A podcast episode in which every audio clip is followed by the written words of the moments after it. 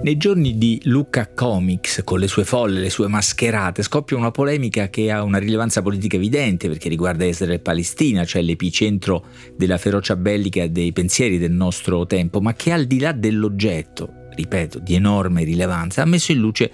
qualcosa che fino a poco tempo fa non era così, non era così forte, cioè l'importanza del mondo del fumetto, la sua rilevanza culturale e dunque anche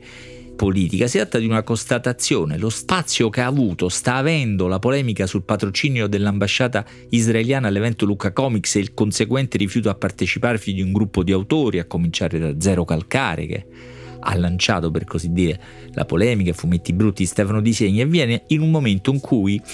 i fumetti sono definitivamente entrati nel salotto buono della cultura, qualunque cosa significhi. Come ha scritto Tito Faraci, Tito Faraci autore, sceneggiatore, curatore di collane, organizzatore nel mondo del fumetto da anni, credo da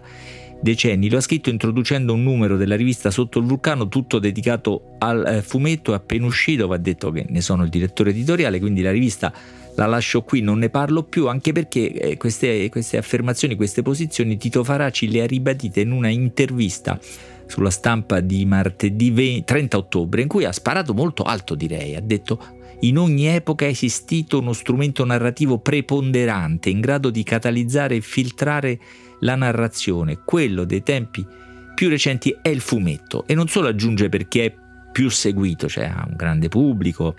ma anche perché è in grado di influenzare tutti gli altri, come il cinema, la letteratura, la serialità televisiva. Insomma un caso tipico di egemonia culturale, diciamo così. Questo sono io, non è Tito Faraci nemmeno Gramsci. È vero, e come è successo che un linguaggio, un tempo di serie B, magari nobilmente praticato, amato, è diventato improvvisamente preponderante nella serie letteraria, culturale e perfino politica?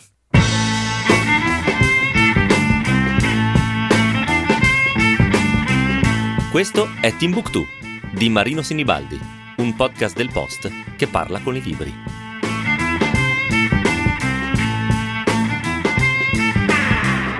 Il caso di Zero Calcare è il più esemplare non solo perché ha fatto da apripista, come dice Tito Faraci, che dice che resta ora e sempre meritatamente in cima al mucchio, ma perché in quanto a capacità di influenza ha davvero esercitato questa cosa in modo straordinario, no? non a caso l'Espresso, allora diretto da Marco da lo incoronò come l'ultimo intellettuale tre anni fa, e la stessa cosa più o meno scrive in un libro molto serio sugli intellettuali pubblicato dalla terza lo storico Giorgio Caravale che lo associa in questo ruolo eccentrico, diciamo così, a Fedez, ma insomma al di là anche di queste attribuzioni sempre ironicamente commentate, in certo senso rifiutate, diciamo, da, da Zero Calcare, il suo caso rimane emblematico proprio dal punto di vista della costruzione del linguaggio come quello del contenuto. E perdonatemi se continuo, insisto a separare i due aspetti. Lo stile, la forma di, di Zero Calcare pare assorbire una quantità di influenze larghissime, da quelle del fumetto mainstream, più commerciale, occidentale o americano, a tutte le alternative grafiche possibili. Lo stesso arco infinito sembrano attraversare i contenuti, i temi, da quelli più personali, autobiografici, locali o iperlocalizzati, diciamo così, nella ormai iconica Re Bibbia, la sua ormai iconica Re Bibbia, fino al mondo più lontano dei suoi reportage militanti tra nel Rojava o tra gli ezidi di, di Shengal, dove però può arrivare senza cambiare di un millimetro il suo stile narrativo e grafico, tanto questo è largo, già aperto e forse talmente complesso o tormentato a dar retta all'autorappresentazione di Michele Rec, detto Zero Calcare, talmente insomma già largo da accogliere il racconto di una tortura con gli stessi strumenti narrativi con cui ha reso popolari e nazionali i tic estetici e verbali della periferia romana, no? senza che il racconto militante perda un millimetro della sua tragicità e senza che il, il gioco paradialettale rischi nemmeno per un secondo di diventare pesante e noioso come un accollo, per citare una delle parole chiave del dizionario di Zero Calcare, che non ha inventato quasi nulla da questo punto di vista, ha assorbito come una spugna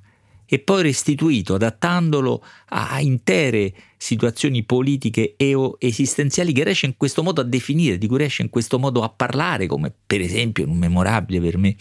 intervento sulla questione del politico correct e del linguaggio che apparve sulla rivista internazionale.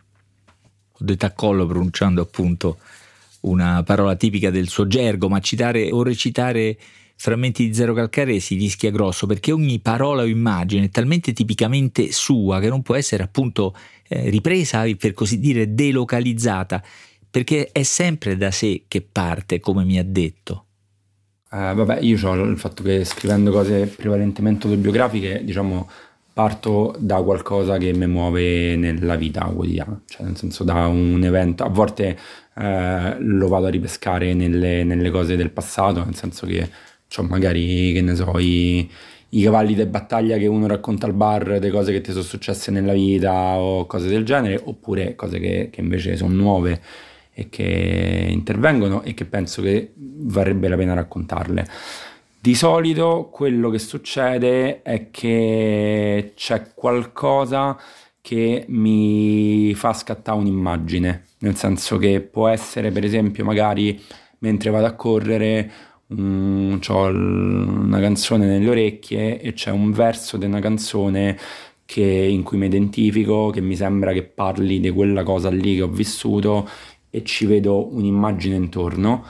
E poi eh, in realtà il processo che faccio io per descrittura della storia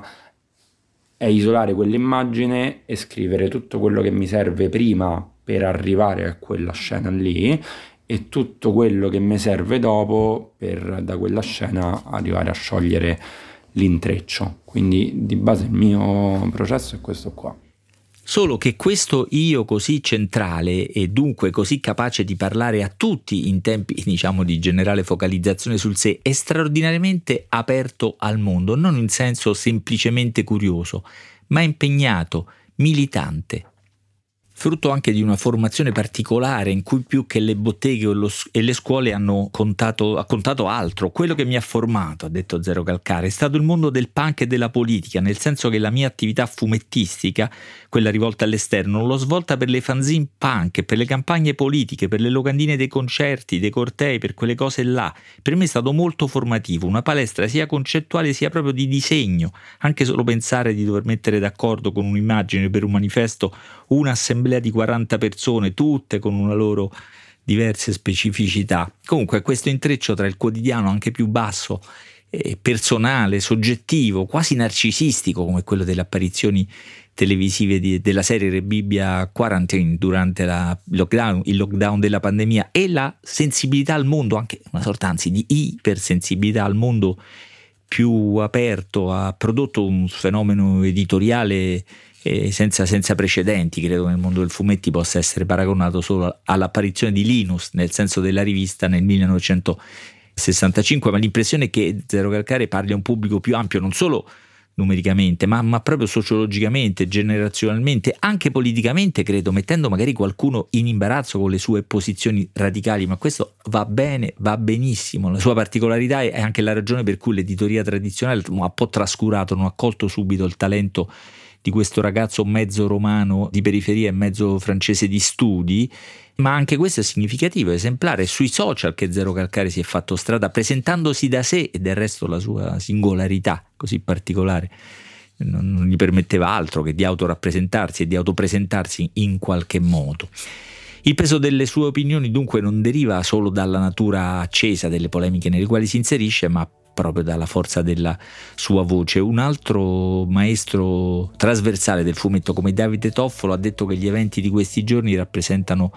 una sorta di fine, qualcosa che chiude l'età dell'innocenza. Di tutto un mondo interpreto io, il mondo dei fumetti, quello dei festival come Lucca Comics e, e, lo interpreto così. Un tempo i fumetti erano una lettura che sembrava semplificare il mondo e perciò piaceva da bambini e rimaneva limitata alla nostra infanzia, alla nostra sfera infantile, diciamo meglio, quella che magari prosegue per tutta la vita e per tutta la vita portiamo eh, dentro di noi. Oggi con un linguaggio complesso, stratificato, problematico,